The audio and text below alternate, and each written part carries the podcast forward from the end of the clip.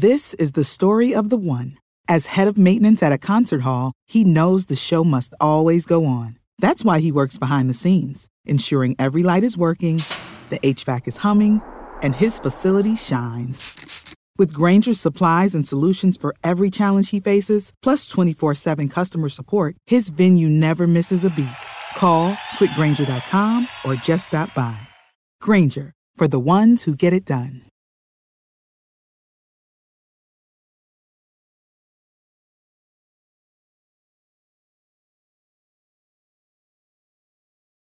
It's The List and your boy with Jimmy Van and Sean Ross Sapp. With Jimmy and Sean, sell pills for your dong. Make a fantastic song. Make a fantastic song. A lot of people get our song lyrics wrong. Everybody keeps saying make a fantastic song. It's mega fantastic song, guys. Just just wanted to specify that. What's up, you guys? Sean Ross Sapp, managing editor. Let's change my title. Let's change my title right here on the spot. Oh yeah. What what's it going to be now? Uh, man, you're just so I'll tell I'll tell you a quick little story. That's gonna that's gonna that's gonna tie into this because I just had this conversation today with with an employee. These titles are stupid. When I started this company, I have a partner. When I started this company, and we had to have a shareholders agreement and everything nice and legal. My lawyer said, "Okay, you need to appoint a CEO and you need to appoint a COO." And we looked at my lawyer and said, "Can we just be janitor one and janitor two? Because we don't give a shit about titles." Can I be CEO slash janitor two of Fightful.com? Uh, you can just be janitor two of Fightful.com. Why the hell can't I be CEO? No. You can definitely be janitor two. I'm cool with that. Janitor two. I'll make Brady I- janitor one. You can be janitor two. I I'm good with that. I don't have to play first fiddle. Janitor one at okay, cool. That's it's in my Twitter bio. Oh, that's great. There you go. We're we're good to go. Actually, I put janitor one. Sorry, Brady. I Oh, need to update one. that. Not not trying to step on your toes. Uh. it's been a big week, Jimmy. Yeah, man, we're doing this on September 4th. I want to get a couple things out of the way before we get started here. So, uh, first and foremost, for Fightful Select uh, subscribers, we have decided to do away with Stupid People Extended. Uh, we used to have three extra Stupid People news stories. Why are you doing that? Why are you doing that? Because it was my great idea. Uh, to do something different, but the extra list was my idea. So what we're going to do is we're going to do a, a new thing called extra list, which basically means that I'm going to have additional wrestling news stories that Sean and I are going to discuss on FightfulSelect.com, and it'll go up uh, after the live podcast. So check that out. They Probably other- need a better name for it than extra list. Uh, well, I told generic. you, I uh, like help me come up with some stuff. I have other I'll shit to do do. Sean. You know what I mean? Help me come up with some stuff. The other thing was uh, next week, Sean. What's going on next week, buddy? What is going on next week? Are we not having a, a, a major uh, Listen to Your Boy event next week? I mean, Jimmy, I've been so focused on training on it, I almost forgot when it was. But yeah, uh, next week, finally, The List rematch. and the, the rematch on List and Your Boy at the top of the show. Oh, it's going to be at the top of the show. Yeah, it's gonna Okay. open the show. You want to open the show with it, not end the show. open the show. I just know that Melissa is training her ass off for this. I have been to thumb wrestling war. Jimmy, personally, I'm expecting it might. I, I, you might not even have to come. It might because of how hard we're training. You might. It might take up the full hour. All right. It We'll might see how take it up the full hour. I have prepared my thumbs and my hands and my palms for war. I've been working them out furiously. Just, just Thanks to BlueChew.com. Uh, let me tell you, they were good FIFO. to me. They were good to me in Chicago, and take that however you want it. But they were there. At, they were there in Chicago. Actually, um, I had dinner with another Blue Chew brother. Take that however you want. Glenn Rubenstein paid for my birthday dinner on Friday. Big thanks. But hey, guys, if you all want your question or statement read on the air, donate a super chat. Derek Davis j- did just that. Said just to start the show off strong. I appreciate that. I truly do. So all that weekend last weekend plus uh, Starcast. Sean Ross Sapp was there. How was it for you, man? How was you know the the suburbs of Chicago? How was it the whole weekend? Renting a car was a great idea there. Uh, because as I learned, Schaumburg is not Chicago. I, I met one of my old college friends who lives there now, and she was quick to say, because I was like, "Oh, driving in Chicago is not bad," and she's like, "Whoa, whoa, whoa! Just, just so you know, you're not in Chicago. You're in Schaumburg." Right. and it's very comparable to where I'm moving next year. So it was no big deal. Uh, had a nice little rental car. It was a lot better than Ubering everywhere. Uh, the hotel was right across the lot from Starcast, so it was very close, very easy. Uh, I had a good time, man. Like you, you know how I, I mentioned to you, I get a little nervous, a little, little hesitant for stuff like that, and then by the time it's time to go, I, I don't really want to go. Like it's, it's a good time. We had a lot of people, a lot of subscribers that were there. The Starcast thing is always a lot of fun, and did some scrums, played some basketball. Uh, you're looking at the bronze medalist in the Wrestling Media Three Point Championship. Uh, I, I know that that is I hope there that's weren't. what you that's I what you sent me there for. I hope there weren't three competitors. Uh, there were eight. Thank you. That's not terrible. That's not terrible. That that was fun, but then All Out was a lot of fun too. The media scrums lasted felt like all night. We did like 40 minutes with Tony Khan. Man, lots of stuff. All of it up on youtube.com slash fightful too.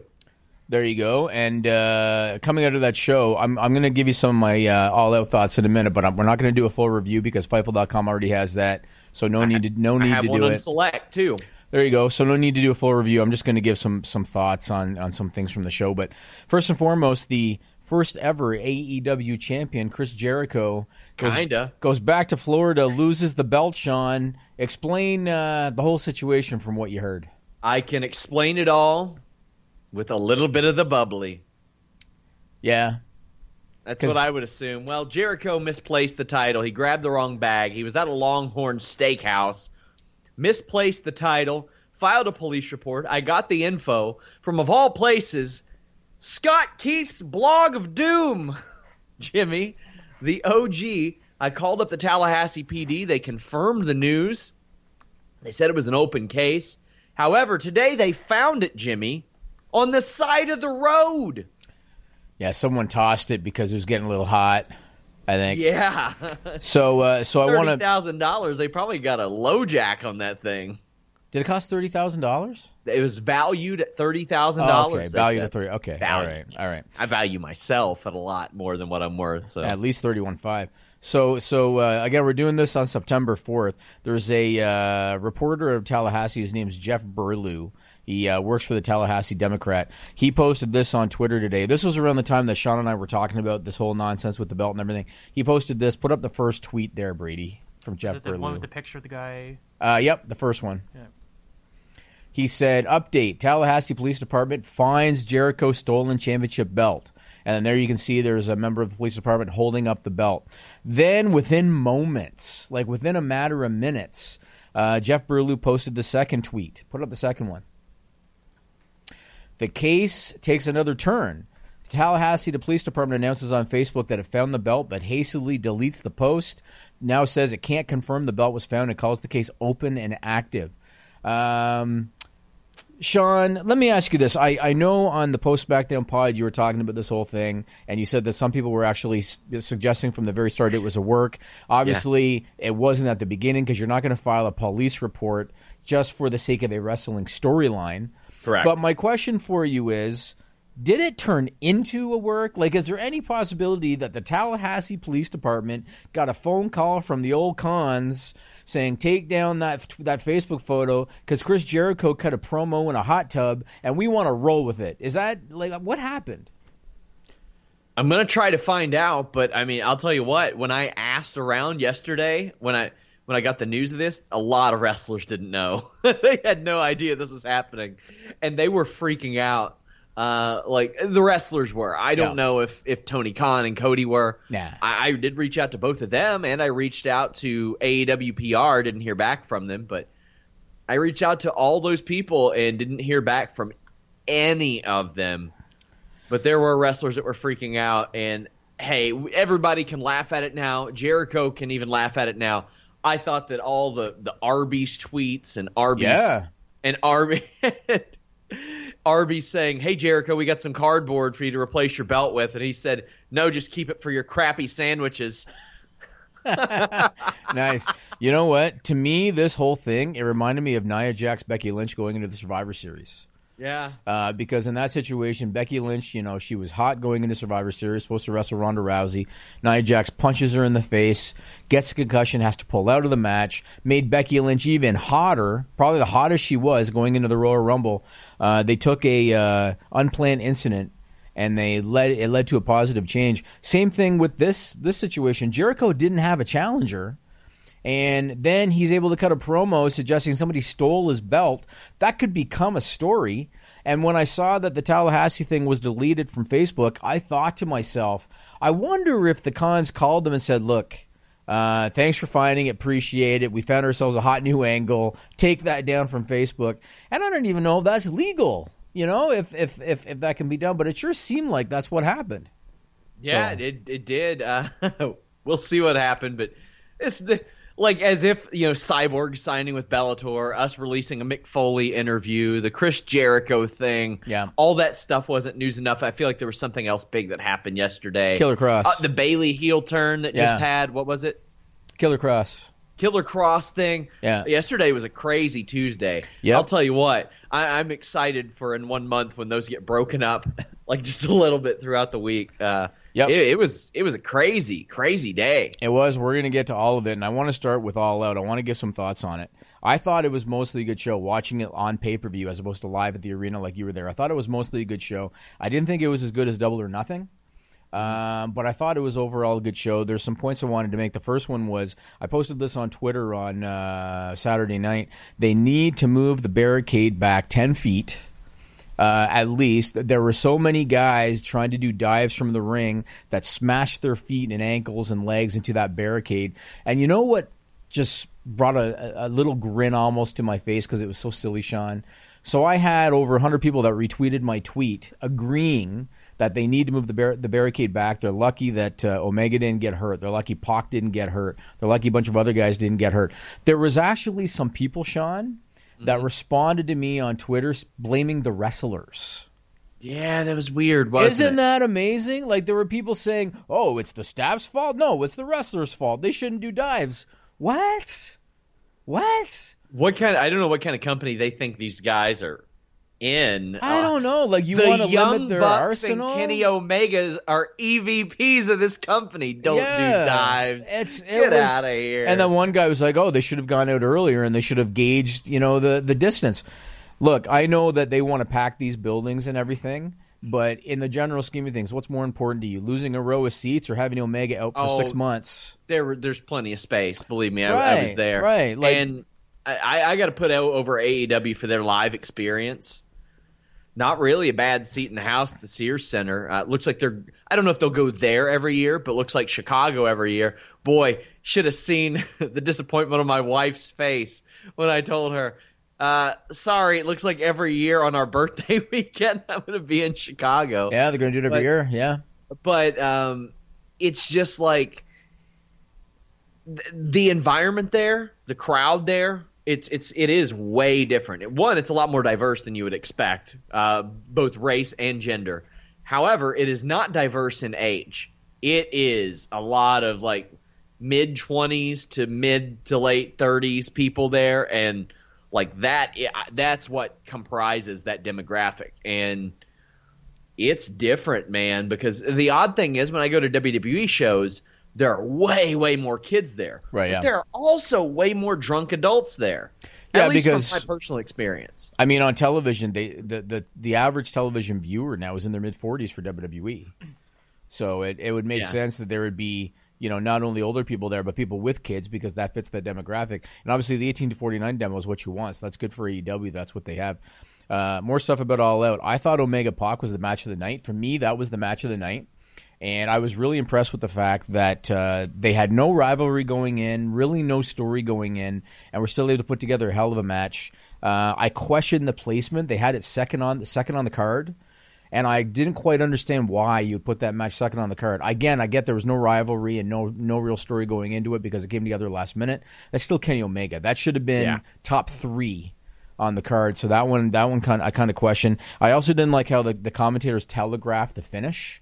I haven't seen that. I- I'm going to watch the broadcast soon. You should because throughout the entire match, from the time that Omega was coming down to the ring, they talked about how Omega was on a supposed losing streak, even though he at the time I believe he was one and one, Yeah. or two and one even. No, one and one I think at the time.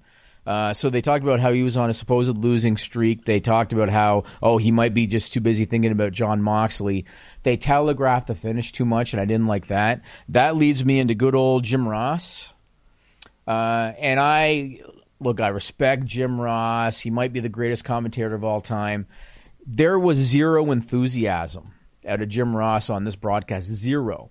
And as a matter of fact, I don't know, I don't know if you remember in the Jericho match uh, towards the end, Jericho got the walls of Jericho on, and Excalibur was going ballistic because that's a that's a near finish, right? And and uh, um, Hangman Page is going for the ropes, and Excalibur's going nuts. Jim Ross was so nonchalant and casual. Sean, Jim Ross was like, "Oh, Hangman better get to the ropes." And I thought to myself, why are you even there? Like he's got no enthusiasm. He comes off like been there, done that. Uh, Jeff, Jeff Hawkins on the post show, post all out show, he made a comment. He said that somebody, uh, somebody likened Jim Ross as a commentator now, like a talent relations guy calling the action. And that that I thought was a good analogy because JR does tend to refer to people as kids. Uh, yeah, good hands. good hand in the Riho match. He referred to her weight a thousand times. He kept on calling her the 98 pound dynamo, the 98 pound phenom. He referred to her weight re- just relentlessly. And I just thought to myself, you're you're taking away from the action. I know why you're there. You're there because uh, AEW's whole point is that they want to go after lapsed fans. Tony Khan's been very open about it. Cody Rhodes has been very open about it. They believe that there is a certain uh, sector of the of the fan base that used to watch WCW, used to watch WWE, doesn't want to watch anymore, and they want to tap into that fan base when they go on TNT. That's why they have Jim Ross. That's why they have Tony Schiavone. That's why they have Chris Jericho. And so that's why JR is there. But with that lack of enthusiasm, if you're a fan watching the product, why are you interested? If he's not interested, one of the matches on the card, Exactly. one of the matches on the card, it might have been the Battle Royal, might have been the Battle Royal. He made reference to he didn't give a damn who won, and I just thought, so why are why do we care if you don't care? You know? I, I agree. Now I haven't got to hear it yet. But Yeah. That that's a thing that, that really bugs me. I, I don't like. I never liked it in other companies where they would do like, they would try to scale it back and do like the golf tournament commentary where they're like, and they're locking up. They would try to convey the seriousness by that, and I'm like, man, it's a big fight feel. That's not the way people get down anymore. Right. This, this all due respect to Vin Scully, this ain't Vin Scully anymore. Fly ball to left field. No, no. Y- y- right- Nowadays, it's Joe Rogan screaming his balls off in big fights. That, that's what it is. Yeah, I mean, you don't want to start the match like that, but but when it comes down to Jericho getting on the walls of Jericho, and and and you know, in theory, he could have won by submission. You got to get up for that. This is for the title. This is for your first ever champion that you're that you're crowning. And Jerry was so nonchalant and Yeah. and, and just no enthusiasm at all. Uh, a few more points: Jungle Boy and Luchasaurus. Man, did WWE miss the boat on these guys? Now, Jungle Boy, you could excuse because he's a young kid and he's he's, he's mm. pretty new to the business. They had Luchasaurus, Sean. yeah, They sure had did. him. Like these guys are stars. Luchasaurus, the time is going to come that he turns heel. When he turns heel, he's going to be the biggest heel in the company. You know, the funny thing is, everybody's had Luchasaurus. He Right, wrestled for Lucha Ring of Honor. He right. wrestled for Lucha Underground. I'm pretty sure he did an appearance for Impact. I think. Uh, like my God, he's so good. Really Jimmy. good, really good, and great look. And and I know some people say, oh, the the the mask is goofy. I love it. It fits him. It Yeah. fits him with the tattoos and everything, and and the physique. I think him and Jungle Boy are both big stars, and I, I really think that they got something special in those two guys. like like the funny thing is usually it's the little guy that's trying to control the big guy. I love the gimmick that Luchasaurus, even though he, he looks like he's a wrestling dinosaur, Yeah. He's trying to control the out of control little guy. I don't know if you saw the BTE skit, but it was pretty funny. He's backstage and he sees Jungle Boy, who does not speak, up near a breaker circuit, and he's like, "Don't do it, don't do it." And then uh, he turns it off, and they they cut to where the lights went off on Dark Order, implying that Jungle Boy turned the lights off in the arena. Well, and, was and speaking of Jungle Boy, Jim Ross referred to him as Jungle Jack the entire match. The whole match, he called him Jungle Jack. and, I and it- mean, if they're if they're switching the name to Jack Perry, yes, I'm okay with that. I I'm okay too, but they haven't they haven't officially said anything. He Yeah, just I- he just called him Jungle Jack because that's that's Jim Ross. I uh, I want to put over Jimmy Havoc and Chuck Taylor. I'm a big fan of subtle humor in pro wrestling. I hate the goofy over the top shit. I hate the toilet humor that Vince McMahon loves. I like the subtle stuff. And Jimmy Havoc and Chuck Taylor both made me pop. Uh, watching all out for things that they did. Chuck Taylor, when he was on the ramp, he was trying to psych himself up, so he slapped himself in the chest. And as soon as he did, he winced and he sold it like this. Yeah, I thought that was funny. And Jimmy Havoc at one point, I don't know who was going up the ropes, might have been Janela, was climbing the ropes. And Jimmy Havoc was on the floor, and he was, you know, supposedly too hurt to get up there to stop him. So Jimmy Havoc took two of those staple guns and just started shooting them at, at Janela. and I was freaking howling watching him do that. And I thought, I thought this is the kind of subtle humor that I like in pro wrestling. yeah. So uh, I wanted to put those two guys over for that. I think Darby Allin needs to tone it down. You uh, said that, yeah. he is gonna sh- he's gonna shorten his career, and I understand because people respond to me on social media and they said, "Oh, he's done interviews," and he said that's his style and that's what he's gonna do. This kid has the potential to be this generation's Jeff Hardy. Yeah. And I don't just mean with the acrobatics, I mean with the look, I mean with the character, kind of like the dark aura about him. He's got the opportunity to be this generation's uh, Jeff Hardy. If he's going to keep doing things like a coffin drop, holding a barrel off the top rope onto the ringside steps, his head, Sean, the whiplash, he went like this. Like his head hit went like that when he hit those those steps. Yeah. With, with, he's going to shorten his career doing that stuff. Yeah. I, I don't want the guy to get stenosis or anything, but I, I get it. Like, just minimize it. A Minimize it. or scale it back. Yes. we do have a super chat. Rob Wilkins poses a good question. Why was Jericho in Tallahassee, five hours from Tampa? No concert. Uh, he a- moved. I think. I think he moved. Oh, did he move? I thought he just really, really liked that Longhorn Steakhouse. I, well, I, I know he bought a new place. Uh, I don't know if it's in Tallahassee, but I know that he bought a new place and he moved in uh, relatively recently. So I don't know. Uh, a few- well, well, uh, do you have more on All Out? yeah, a, a Okay. couple more points I want to make. Uh, this one, you may or may not agree with me, and some of our viewers might not like me saying this, but I'm just being honest. Uh, Nyla Rose. My opinion on Nyla Rose, whether people like this or not, if Nyla Rose was not the first intergender women's wrestler Transgender. I'm sorry, transgender women's wrestler on this stage, she would Yes. not be getting this push. Uh, because Nyla Rose, in my opinion, just isn't that great. Uh, I find that she's very reckless and sloppy. Did you see the Priscilla Kelly spot? I didn't. I mean, maybe I did, but there were so many people in the match, it was hard for me to tell. And live, it would be harder to. to so the, one of the problems with Nyla Rose is that they're trying to present her as their Chyna, as their Nia Jax, as their larger than life powerhouse monster personality. That's how they're trying to present her. The problem is that uh, Nyla Rose has very little in the way of uh, of uh, what's the word I'm looking for of uh, of a battery. You know what I'm saying? Like she she gets tired very quickly. She doesn't have the strength that somebody like a Chyna has. And so when they have her in here doing all of this stuff and trying to power people up and everything, she's not able to get it done. So with Priscilla Kelly, she was supposed to lift Priscilla Kelly up and throw her over the top, and there was a couple of girls on the floor waiting to catch her but she didn't have enough strength. So instead, when she tried to power her up, she dumped her straight down. Priscilla Kelly landed flat, and she's lucky she didn't break her hip.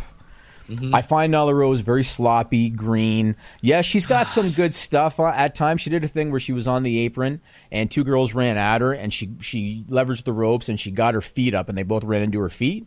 yeah. She's got some decent stuff, but she's sloppy. She's green. She's reckless. She doesn't have enough uh, enough power or enough of a motor in order to do the things that they're they're expecting from her. And so, I really believe if she wasn't transgender, she would not be getting this push. That's my opinion. Well, they used to say that Mick Foley was sloppy and dangerous. And he was because he accepted an interview with me. Take a listen. Fightful.com. Fight. Uh, you you've been on WWE TV recently. Yeah. Had a pretty prominent spot where Bray Wyatt. I don't. I wouldn't. Don't know if it'd be called handed over or if he took it, the mandible claw. But that's that's been a pretty uh, popular point of discussion. How, how do you feel about that? And how did you kind of hear that that was going to be the, the way that things went? Well, let's assume I didn't hear and he did take it, and just I have only the aftermath to judge it by. Uh, I really, I was really impressed by it. I went back and I saw it on the video, and I thought it looked. So it was really impressive. I thought I was in my own monster movie there. Yeah. And uh, the fact that he has continued to use it, uh, I think is uh, is a nice way to acknowledge the stuff that I did, and uh, happy that it's there. You know, I love when people use. You know, I do. I, uh, Even if it's uh, just uh, a characteristic, you know, Yeah. uh, a way of sitting, whatever. Yeah, like you like. To, I think everyone likes to know that they had some impact on the uh, generation to follow. I don't know if you've seen it, but there's been like a little point of contention with that online recently. Like Taz, maybe I don't, I don't think he took too well with somebody using it. And that's something he's, he's told me personally before. Like he doesn't necessarily like that. Trish told me she loves it. She loves when people do that. She feels like Oh, it keeps- Taz doesn't like when they use his move. No, no, he he does not. Whoa. Well, oh. sometimes because he, he said that he he appreciates the permission being asked and Yeah, stuff. yeah. But I mean, he, I don't want to speak for him, but he doesn't seem like he likes it. All right. Uh, well, maybe you should interview him and find out. I, I know. I was just I was interested to find find out how you felt I about that because I, I- mean the mandible claw is synonymous with one guy. I do like it. The one thing that used to drive me crazy was I was actually at a WWE show. I think I was on the show a few years ago. And Wade Barrett, everyone, against, I would say, Wade, don't do that. It's not good for you, you know, structurally speaking.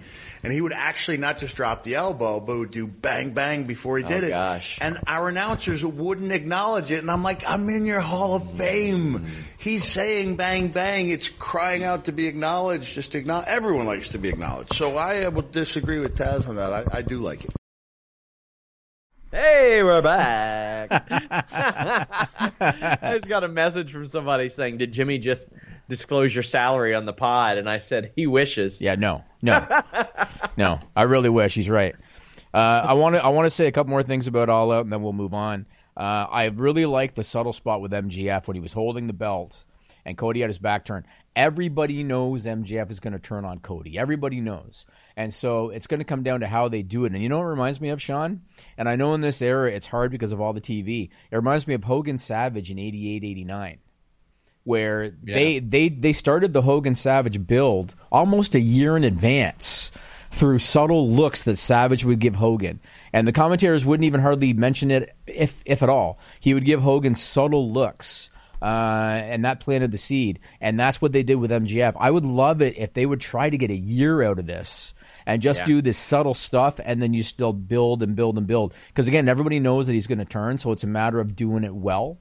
And I hope they let it go for a while and, and don't just do it on the first or second TV. You know what I mean?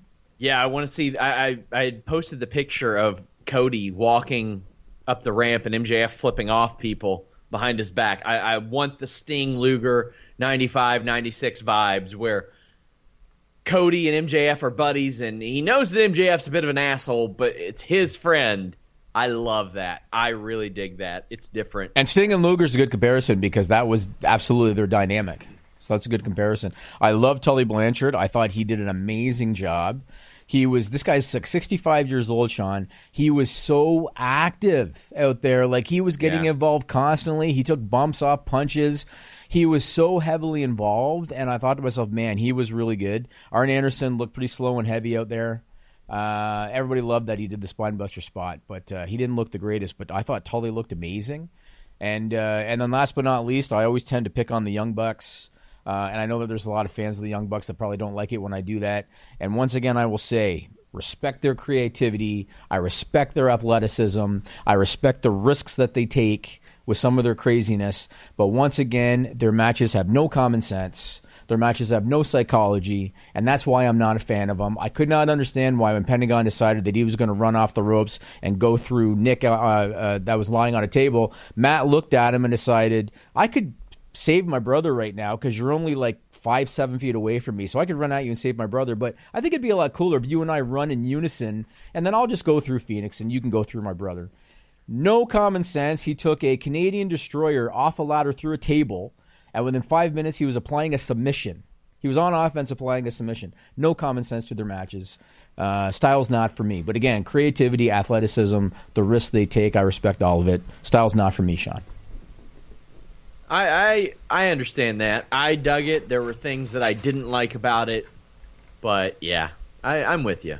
I understand. So I want to talk numbers real quick. So so uh, they did the All Out Countdown show on TNT the night before Friday night, and there had been a little bit of confusion because first it was listed on TNT schedule, then it was pulled from TNT schedule. So there's a little bit of confusion about it. Uh, they ended up doing 390,000 viewers on that uh, on that special, and I know people are trying to use that. Pro- Save big money and transform your home with new appliances now at Menards. We offer the lowest prices and the largest in stock appliance selection. Ready to take home today. Check out top appliance brands, including KitchenAid, Maytag, Whirlpool, Amana, and Criterion. Upgrade your home and save big money on new appliances at Menards. Shop our entire selection of appliance options online today at menards.com. Save big money at. When you need mealtime inspiration, it's worth shopping Kroger, where you'll find over 30,000 mouthwatering choices that excite your inner foodie. And no matter what tasty choice you make, you'll enjoy our everyday low prices, plus extra ways to save, like digital coupons worth over $600 each week. You can also save up to $1 off per gallon at the pump with fuel points. More savings and more inspiring flavors make shopping Kroger worth it every time. Kroger, fresh for everyone. Fuel restrictions apply to project ratings, which you really can't in terms of their weekly show. Number one, it was on a different night. Number two, they didn't promote it very well. Uh, I maintain that I think they're going to be able to do in the range of a million viewers a week. I think though that TNT will be happy if they can get to 700,000 viewers to start out because the 18 to 49 demo they're going to be strong in that demo. I want to show you this screenshot. This is from Showbuzz Daily. Uh, this is the Wednesday night uh, top 150, although we cut it down to like the top 10 or 10, 20 yeah, uh, to the top 10. But this gives you an idea of what TNT is looking at on Wednesday nights right here. Now, right now on Wednesday nights, TNT is not even in the top 100, Sean. Really? On Wednesday nights, no. On cable, they're not even in the top 100. But when you look at the top 10 right there, and if you look at the, so you got the 18 to 49 rating, and in the very last column, you've got the viewers by the in the, by the millions. Yeah. So if you look at that, there the, the number three show did 886,000 viewers. Uh, and the reason it's ranked number three is because they rank it by the 18 to 49 demo, because again, that's what advertisers care about. The number nine show did 645,000 viewers, Sean. I think that uh, AEW on TNT should be able to crack the top 10, I think, without a problem. Uh, do I think they're going to do 2 million viewers? No. Do I think that they can do 700,000? Yeah. I think that's very doable. And so uh, I think TNT is going to be happy with those numbers. This is not an expensive show for them. They're doing an ad split. Yeah. And they're paying for their production, I believe. So it's it's not a it's not a, a, a expensive show for them. So that's what I think is going to happen. I'm real interested. That's that's what I keep saying. People keep asking me what I think the numbers will be, what I think they'll do. I don't know. I got to wait and see. I have no idea in this landscape how this will will fall and how NXT will fall and how they relate. And there, I don't know if you saw these things. There's like some urging for Nielsen to not even do overnights later this year. There's there's some stories in related relation to that, not because of this, just because they're considered unreliable. Man, there's so much so so much. There is. All right, let's move on to the story Sean's working on this week about Killer Kross. I'm going to just turn the floor to you, Sean. Tell me what's going on with Killer Kross. Oh boy. so this weekend especially, here, here's how it all, all all unfolded. It started Saturday when Britt Baker was like, "Hey, I don't think Tennille Dashwood is signed," and I start digging around about that. Turns out Tennille Dashwood is signed uh, just through Bound for Glory, and then people are like, "Oh yeah, by the way, here's some other stuff that's going on." Killer Kross has not been booked since Slammiversary. Well, why hasn't he been booked since Slammiversary? Well, there's a few reasons. One, he's speaking to Impact via a lawyer. That's not great. Uh, well, why is he speaking to him through a lawyer? Because he hasn't been booked. Why hasn't he been booked? Well, supposedly it's in relation to him asking for his release, and because when he lost to Eddie Edwards, which he apparently didn't have a problem with, he said, "Hey, let's use fake blood in this first blood match." I don't want to blade because I've not been blood tested. Nobody else has been blood tested, and there's no doctor here. Seems pretty reasonable to me. Yeah, what the so, hell's the difference? Fake blood? Who cares? Yeah. Performance art. So beyond that, I get word, hey, Kross has complained about not getting his merchandise payments in full. I start poking around. I got maybe a couple wrestlers that say, yeah, we've got everything owed to us. Then I got a lot that are like, no, we've not seen it. We've not seen anything. We've not seen it, that. Uh, I asked them how what what they can tell me about their contracts, and they were like, "Well, basically, all we can tell you about our contracts is that we're not allowed to speak negatively about Impact on the record, and we're not allowed to disclose our contracts publicly." Well, then, in my opinion, the worst part hits. Killer Kross has worked AAA for about two and a half years now. Been very successful there. So is Scarlett Bordeaux, his girlfriend, who did have her release granted earlier this year. AAA is in New York City on September 15th. The MSG show, or now it's at the Hulu Theater. Yeah, which, which is in MSG, but yeah. I was able to find out via sources on both sides that Impact and specifically Ed Nordholm are allowing AAA to use their promoter's license, and I'm told other amenities. I, I don't know what exactly, but that Impact, and when I say Impact, I I mean Ed Nordholm, but I have to refer to it as Impact. But the way that people told me was Nordholm, and I don't know if it was specifically him or a rep that were asking AAA to not use, or at least implying to not use Killer Kross. Keep in mind an independent contractor contracted to a company that is asking other companies to not book him while they are also not booking him and won't let him out of his deal.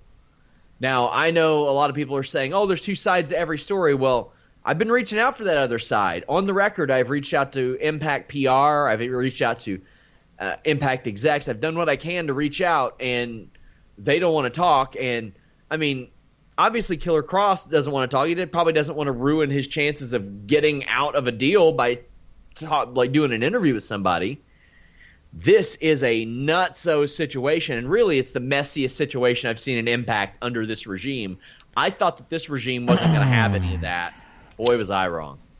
The other thing that I heard, maybe you can confirm or deny, is that when they very publicly made it known that they were going to pick up hotels for the talent, which gave them very positive PR. And I put them over on this podcast for that. I heard that they made that decision in lieu of the merch money. That that well, that's some of the speculation going on among the wrestlers. Right, right. Because uh, WrestleZone had broken that news about the the blood test that I was trying to get confirmed, and I was still poking around, and a lot of wrestlers were telling me, "Yeah, we think that's because they they don't want to pay the merch money or something like that." Yeah. It is just messed up. David uh, sent a super chat saying, "This day and age in wrestling, we all know it's not real. I see no need to blade. Fake blood is perfectly acceptable." I agree. I was shocked. Uh, referee Aubrey handing a blade over to Chris Jericho. Even I was like, "Really? We're doing that? Okay." I mean, I had no problem with it. Jericho's an old school guy. You know, I, I didn't really have a problem with that. But at the same time, I'm with Killer Kross in that if they don't have medical personnel and if you and your opponent have not been tested, I think people might be familiar with the Devin Nicholson situation. Mm-hmm. Uh, and if you're not, he had a match on the independent circuit with Abdul the Butcher. After that, it was a cage match. They both got bloody. After that match, Devin Nicholson got a developmental deal from WWE. And when he went through medicals, they discovered that he had Hep C, which they came to find out he got in that match with Abdul the Butcher. WWE canceled his developmental deal. Uh, and so, of course, Killer Kross has to be smart. I, I'm totally with him on that. I'm totally with them. Uh, you know what? I, I have always said when it comes to Killer Kross specifically, you signed your contract and you have to own up to it. But even though I haven't seen his contract, if they are not going to book him on their shows, and if they are going to prevent him from getting work with their partners, because AAA is essentially a partner, he doesn't have, have, some major downside guarantee here. Or anything. Right? Like I haven't seen his contract, but I don't understand how they can possibly get get away with that. And and it seems to me, I was telling Sean off the air, if there's any way that he can prove, because it's one thing, to, hearsay is one thing, proof is another. If there's any way that he can prove that uh, Impact asked AAA to not book him for that show in New York, that should be a pretty easy route for him to get out of his deal. Uh, you would think. And it's so funny because regardless of the regime, Impact always has these really talent unfriendly deals. Then they always have some really talent unfriendly disagreement. Remember the Hardy Boys? when all of that was the brainchild. And they're like, no, no, ours, ours.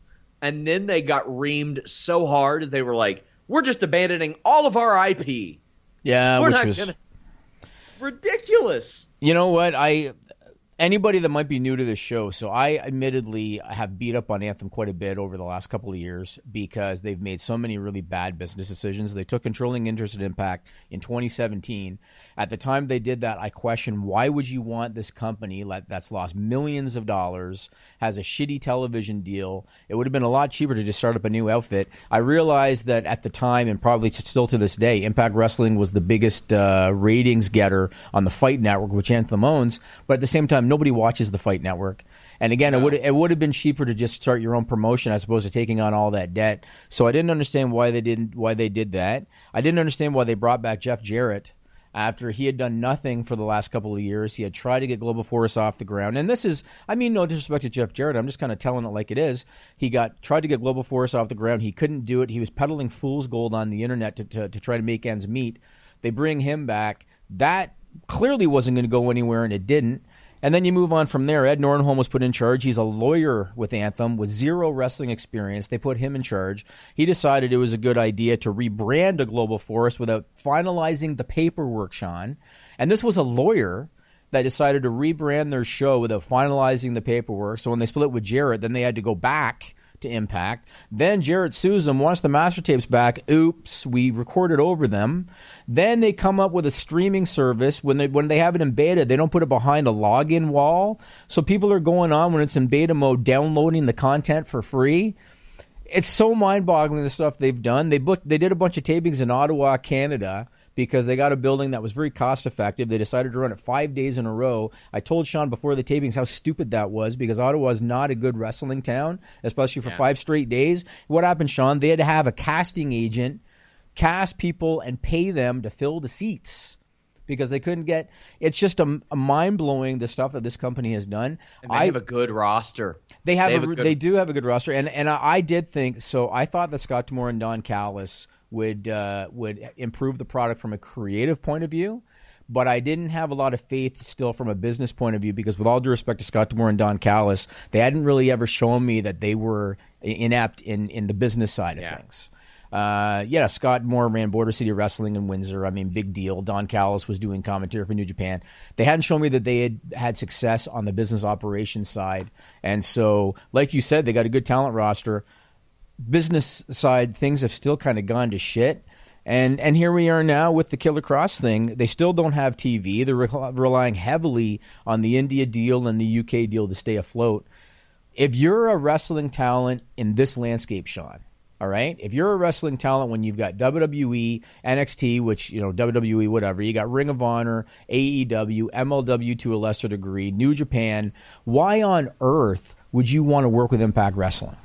Why? When you see this track record now, why on earth would you want to work with Impact Wrestling? The only way that I would do it is if I was a Rhino or a Rob Van Dam, where my best days were behind me and they're going to give me a pretty solid guarantee per show. What the hell? But if I'm an up and coming guy looking for a full time deal, I would stay far away from Impact Wrestling. Speaking of, I'm able to confirm RVD is sticking with Impact after Bound for Glory. He is extended through, uh, I think, January or into January. Right. I, I, I mean, they have lit, they have a better roster than Ring of Honor, and I don't think it's even close. Like there are maybe eight to ten people on the Ring of Honor roster that I think would be in demand if they went out of business. And I'm not including people like Zack Sabre that just show up there here and there. Impact has like 15 to 18. They've got like six or seven women that would be in demand. Uh, so well, you know what? Since you're talking about Johnny Ring. Swinger just signed there, Jimmy. What are they doing with Ring of Honor? But no, with Impact. Oh, uh, he's a buddy of D'Amore. He's an yeah, old buddy of, of D'Amore. That's why. So, so, so this. So I, I'm, you know, I'm familiar with the Ontario Independence going back 20 years, and I've, I've, I used to work with Scott D'Amore here and there, and all of these guys, uh, Rob Van Dam to a lesser degree, but still Rob Van yeah. Dam, Rhino for sure, Johnny Swinger for sure, Cody Deaner for sure. These guys, Tyson Dux, I'm surprised he's not there yet, although I heard he couldn't get into the U.S. at one point. Yeah. These guys are Scott D'Amore guys. And when Rhino finished up with WWE and, and, and, they announced he was with Impact, didn't surprise me at all. He's a Scott D'Amore guy. Johnny Swinger is a Scott D'Amore guy.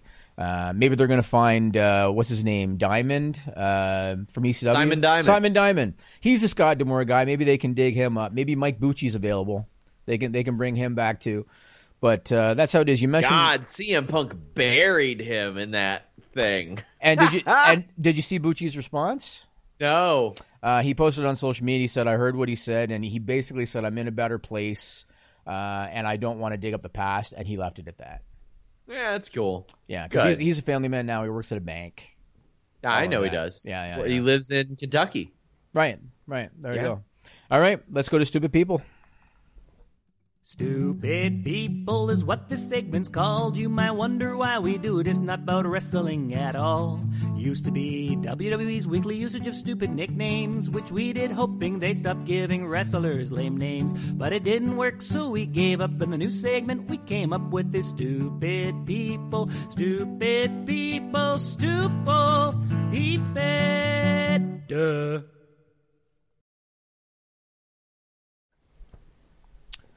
All right. Uh, this is this first one's interesting, Sean. It's interesting.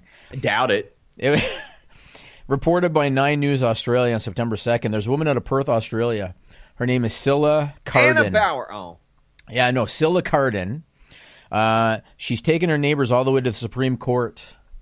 Why is she suing them, Sean? uh, her Rue got attacked. Not her kangaroo, her roo. Yeah. Uh, because she's vegan and she doesn't like the smell of meat cooking on the barbecue next door. We have a video clip from the Nine News story. Put it up, Brady. This isn't your average neighbourhood dispute. It's a battle between a vegan and meat eaters, a health conscious massage therapist, and the barbecuers next door. They've put it so it just, you, you smell fish. All I smell is fish. Cilla Carden is vegan and she's fed up with the meaty smells coming from over the fence of her Girrawheen home. I I can't enjoy my backyard. I can't go out there. She's also furious at cigarette smoke wafting into her yard, so angry she's taken her right for a fume free existence all the way to the WA Supreme Court. Do you think they're doing this on purpose? Oh, absolutely. Of course they are. It's deliberate. You could. Gonna look for the AEW title there. Yeah. So the Supreme Court has sided with the neighbors. Her request for appeal has been denied, but she says she's not going to give up her fight and she's going to return to court soon. Hell of a neighbor, Sean. What do you think? You know, I, I've wanted to punch my neighbors for a very long time, so I can relate. I've had issues with neighbors before, but I'm not going to take them to the Supreme Court over it. I'm just going to, you know, settle it like, you know, Just human fight beings. them like a normal adult. Fight them like a normal adult, yeah. Yeah. This next one, this is reported by the Nashville Tennessean on August 31st. So Reverend Dan Reehil from the St. Edward Catholic School in Nashville, he sent an email declaring that the school was going to be removing Harry Potter books from the school library. Oh, because of witchcraft. Did you hear the Did you hear the reason? No, I just know that's the reason. Well, That's he- why a bunch of a bunch of religious nuts ran over a bunch of their books and DVDs with a steamroller one time. Well, wait until you hear this quote from his email. So he said that after consulting with several exorcists in the U.S. and Rome, yeah, he said that the curses and spells depicted in the books are real. And he's and he said, quote, quote, when read by a human being, they risk conjuring evil spirits into the presence of the person reading the text. That makes sense why my house is so shitty because my wife has all these dumbass books. I got to get rid of those things. He thinks the Harry Potter spells are real, Sean. well, maybe they are. I've not seen any proof otherwise, Jimmy. This last one for the SRS file reported by the News and Observer out of Raleigh, North Carolina on August 30. So picture this man. There's a 58 year old man. He lives on disability. His name is Thomas Barnes. That's sad. He got a $70 bill from DirecTV due to him ordering the Hustler porn channel. Uh, he's refusing Just to get a subscription service, buddy. Save yourself some money. Well, here's my uh, question. He's refusing to pay the bill. What's his reason? He didn't ejaculate. He says his dog ordered it. Oh. I thought my guess was pretty good. He says his dog named Marino jumped on the bed, stepped on the remote, accidentally ordered the channel. Now, look, I'm not a DirecTV subscriber. Confirm? Woof. I was just gonna say I'm not I'm not a DirecTV subscriber, but on Rogers, if you want to order anything, pay per view or anything, you don't just press one button, Sean. You know what I'm saying? You've got to put in a little passcode. You got to hit confirm. So I'm thinking that the dog Marino probably didn't really order it, Sean. But uh, Mr. Barnes, he's gone so far over a seventy dollar bill.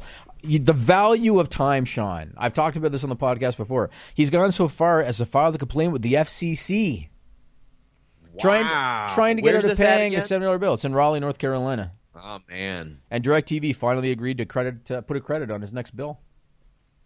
Yeah, Wow. yeah. He went to the FCC over seventy bucks. FCC. What's your time worth? Well, apparently seventy bucks. Well, maybe. So you were talking earlier about Ring of Honor, and you were talking about how Impact has a better roster. Uh, Ring of Honor has announced the brackets for their number one contender tournament that's upcoming. We have the screenshot of the brackets. Oh, put them up. Put them up there, uh, Brady.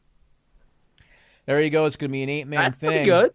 Well, All right. so so here's my questions for you, man. So they got Marty Scurll up here. Uh, SI.com just broke a story that you broke a month ago about how Marty. He, he did reach out to me and and add that. To well, that's story. good because you broke it a month ago. But uh, about how Marty Scurll's contract is up in November, so he's probably not going to win the tournament. Their champion currently is Matt Taven. He's reportedly done next month. With all with all due respect to PCO and Colt Cabana, with all due respect to those guys, I don't know if I would want them in my top eight for my top title. I don't think they would put the title on Colt Cabana because I don't know what kind of contract he has, but whatever it is, it's one that allows him and only him to be at Starcast because no other ROH wrestlers are allowed to be there. All the more reason why I'd kind of question it. I mean, looking at this, it looks to me like Bandito is going to be a runaway hit here. Yeah. But uh, but I don't know. That's what they're doing. Uh, my other question, and, and I don't know if we talked about this last Ugh. week. They're, are you all right there, bud? Yeah, it's just I'm just thinking about what they have and PC, I mean, here's the funny PCO thing. in your top eight, Sean. Here's the funny thing. I spoke with someone when I had the story of Marty Scurll's contract, and they were like, "Oh, by the way, Taven's is up August or September." And I was like, "Really?" But here's the thing: the reason I didn't report that is because I was like, "Oh, he'll he'll resign. It'll be a moot point. Who cares?" And that's why Ring of Honor put the title on him, Jimmy, because everybody, well, I don't want to say everybody, a lot of people were pushing for Marty Scurll to win that title and hold it for several months because he's the biggest name you have in the company Yeah. and you want him to, to be the highest profile guy. And a lot of people are like, well, he's leaving in November. Well, Taven's deal was up before that. Yeah. Yeah. It's, I would still have Scurll win that title and then maybe even lose it before he leaves. And you know, not just the fact that they've got those guys in their top eight for their top title, which is obviously you know not the greatest. Uh, I question why they're doing a tournament to begin with. Now, when the King of the Rings got a lot of buzz, the G1 Yeah. climax just ended. Ring of Honor's coming off like a copycat in this situation. They're coming off like a second-rate copycat.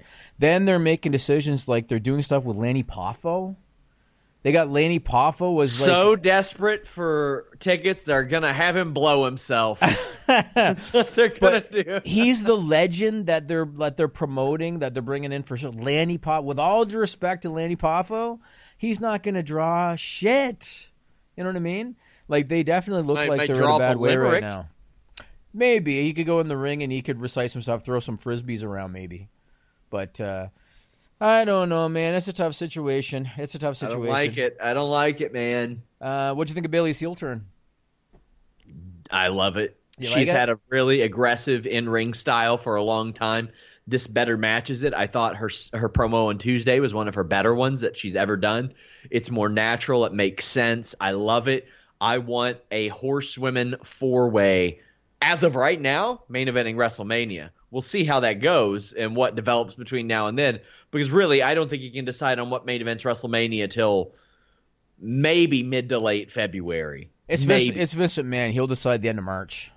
Yeah. Well, well, I mean, he announced like what three or four weeks before what the main event would be this year. So, yeah, I would. As of now, that's what I want the main event of WrestleMania to be. I don't know what titles or anything like that, but hey, man, uh, that is a marquee match, and they almost never had it again because Sasha Banks was gone. They're never getting the Shield triple threat match at WrestleMania. That ain't ever happening, and that's a bummer because that was a legit WrestleMania main event as well. Yeah, So, I mean, they you know they they tried to do stuff with the Shield, and and then just stuff always got in the way, injuries and and what was the mumps. Yeah, like I mean, stuff yeah. got in the way all the time. But uh, uh, one, one thing I'll say about Bayley is seeing her on SmackDown this week. It reminded me of when Sami Zayn first turned heel, and he and he would come out and he would still kind of pretend to be the good guy, but he did the really obnoxious dance, which I loved to his entrance music. So he was the bad guy pretending to be a good guy, and I saw that out of Bayley on SmackDown. I saw her a bad guy pretending to be a good guy with the entrance and everything. Yeah. So uh, so I thought that was pretty cool. Um, my one concern, and I want to ask you this: Do you think with Bayley now the heel that they're going to use this to attempt a babyface turn with Charlotte again? I hope not. That's a No. dumb idea. Oh, terrible, terrible. Because Charlotte at SummerSlam had one of the best performances of the night, maybe arguably the best performance of the night. And a lot of it had to do with her presence, her facials, her mannerisms, the way that she would talk trash to Trish in the ring. She is a spectacular heel, Charlotte. She's spectacular. Might be the best in the company, male or female. And uh, and turning her babyface to feud with Bayley would be a major mistake, I think. I am in complete agreement. Becky, uh, here's the thing: they got to make other strong babyface characters. Bayley is a heel. Sasha is a heel. They needed that freshening. Uh, Charlotte is just a great heel. She's phenomenal. She's Becky really is good. a and Becky is a special babyface. Yeah, she so, is. Right now, uh, Carmella is sidelined. She said that she's had some sort of undisclosed uh, health scare, so she's she's out of action a while. I think she's been out of the title picture long enough. You can kind of reincorporate her. Nia's gone. Rousey's gone. Ruby's gone. T- even even the lower end people like Tamina are, are gone and out of action. Uh, you got Mickie James out of action. So that really limits you. Lacey Evans is going to be a babyface. Liv Morgan, is she there yet? I don't know what the hell they're doing with her. Lana's off TV. Yeah. Kairi and Asuka, maybe, but do you want to really split up one of the only teams you have? You might Yeah. have to. But as we'll talk about on uh, the additional, uh, the extended list, The on extra list. Fightful- the extra list uh, on Fightful Select, looks like a draft is coming soon. So uh, they they got to restock that cupboard because, quite honestly, Jimmy, there's a couple of those people that I mentioned that are hurt that don't need to come back.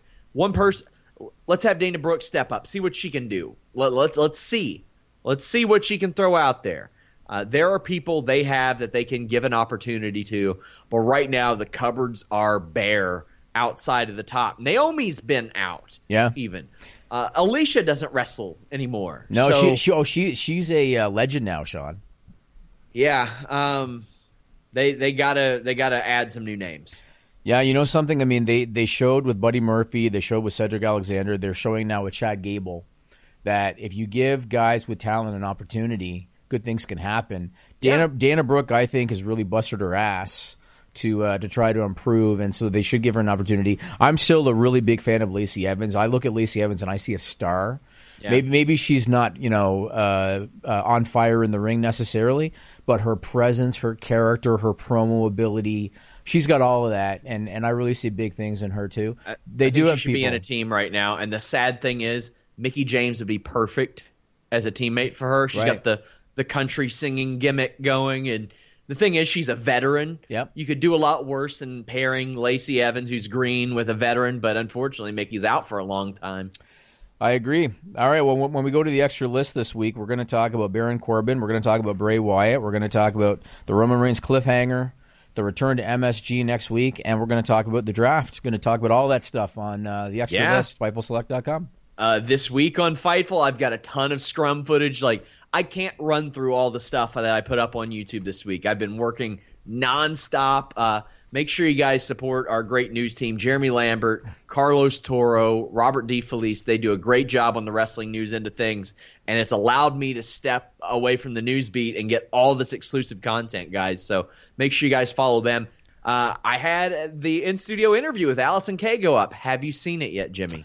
Uh, I saw the part when she took the mask and the belt and Virgil. It was. I'm really loving these in-person interviews. I'm digging it. well, I'll have to do more. Maybe if you come up again next year, you'll be able to book a couple of them, Sean. Yeah. Uh, well, hopefully we we've got some people locally and stuff that, that we can reach out to, even though WWE won't be there. But yeah, I like. I always enjoyed phoners and stuff, but man, in-person interviews, especially sit-downs in a more private setting, completely dig that. I got Allysin Kay, I got Mick Foley, and tomorrow I have Rob Van Dam dropping on the site. Where's uh, uh, sure you- Where's Dalton Castle from? I don't know, but he is running that show with RJ City in Toronto in October. Downtown. Yeah, that's why I was wondering. Yeah. I'll Yeah, I mean, uh, I'll probably have to hit up RJ and, and be like, "Hey, what wrestlers do you know?" oh, there's lots of guys here, Sean. then, then he'll go off about Ed Asner for 20 minutes. That's what RJ City does. Uh, that interview will be dropping soon too. Leave a thumbs up on this video, guys. Make sure you subscribe. And next week, thumb wrestling matchup, the rematch, Sean Ross Sapp, Melissa for this Jimmy Fightful championship right here. I'm ready to Next accomplish week. my dreams. I'm so ready. Top of the show next week, guys. I, I'm gonna give you all a peek into my training camp as well. I I've heard rumors that Melissa is has allowed cameras near her training camp as well. So we're gonna see how it all unfolds. Top of the show. Listen, you boy. Next week. Till next time, we're out. Subscribe to Fightful on YouTube for the latest exclusive podcasts, interviews, and news across boxing, MMA, and pro wrestling. Say goodbye to your credit card rewards. Greedy corporate mega stores, led by Walmart and Target, are pushing for a law in Congress to take away your hard earned cash back and travel points to line their pockets. The Durbin Marshall credit card bill would enact harmful credit card routing mandates that would end credit card rewards as we know it. If you love your credit card rewards, tell your lawmakers hands off my rewards. Tell them to oppose the Durbin Marshall credit card bill. This is the story of the one. As a maintenance engineer, he hears things differently. To the untrained ear, everything on his shop floor might sound fine, but he can hear gears grinding or a belt slipping. So he steps in to fix the problem at hand before it gets out of hand. And he knows Grainger's got the right product he needs to get the job done, which is music to his ears. Call, click Grainger.com, or just stop by. Grainger, for the ones who get it done.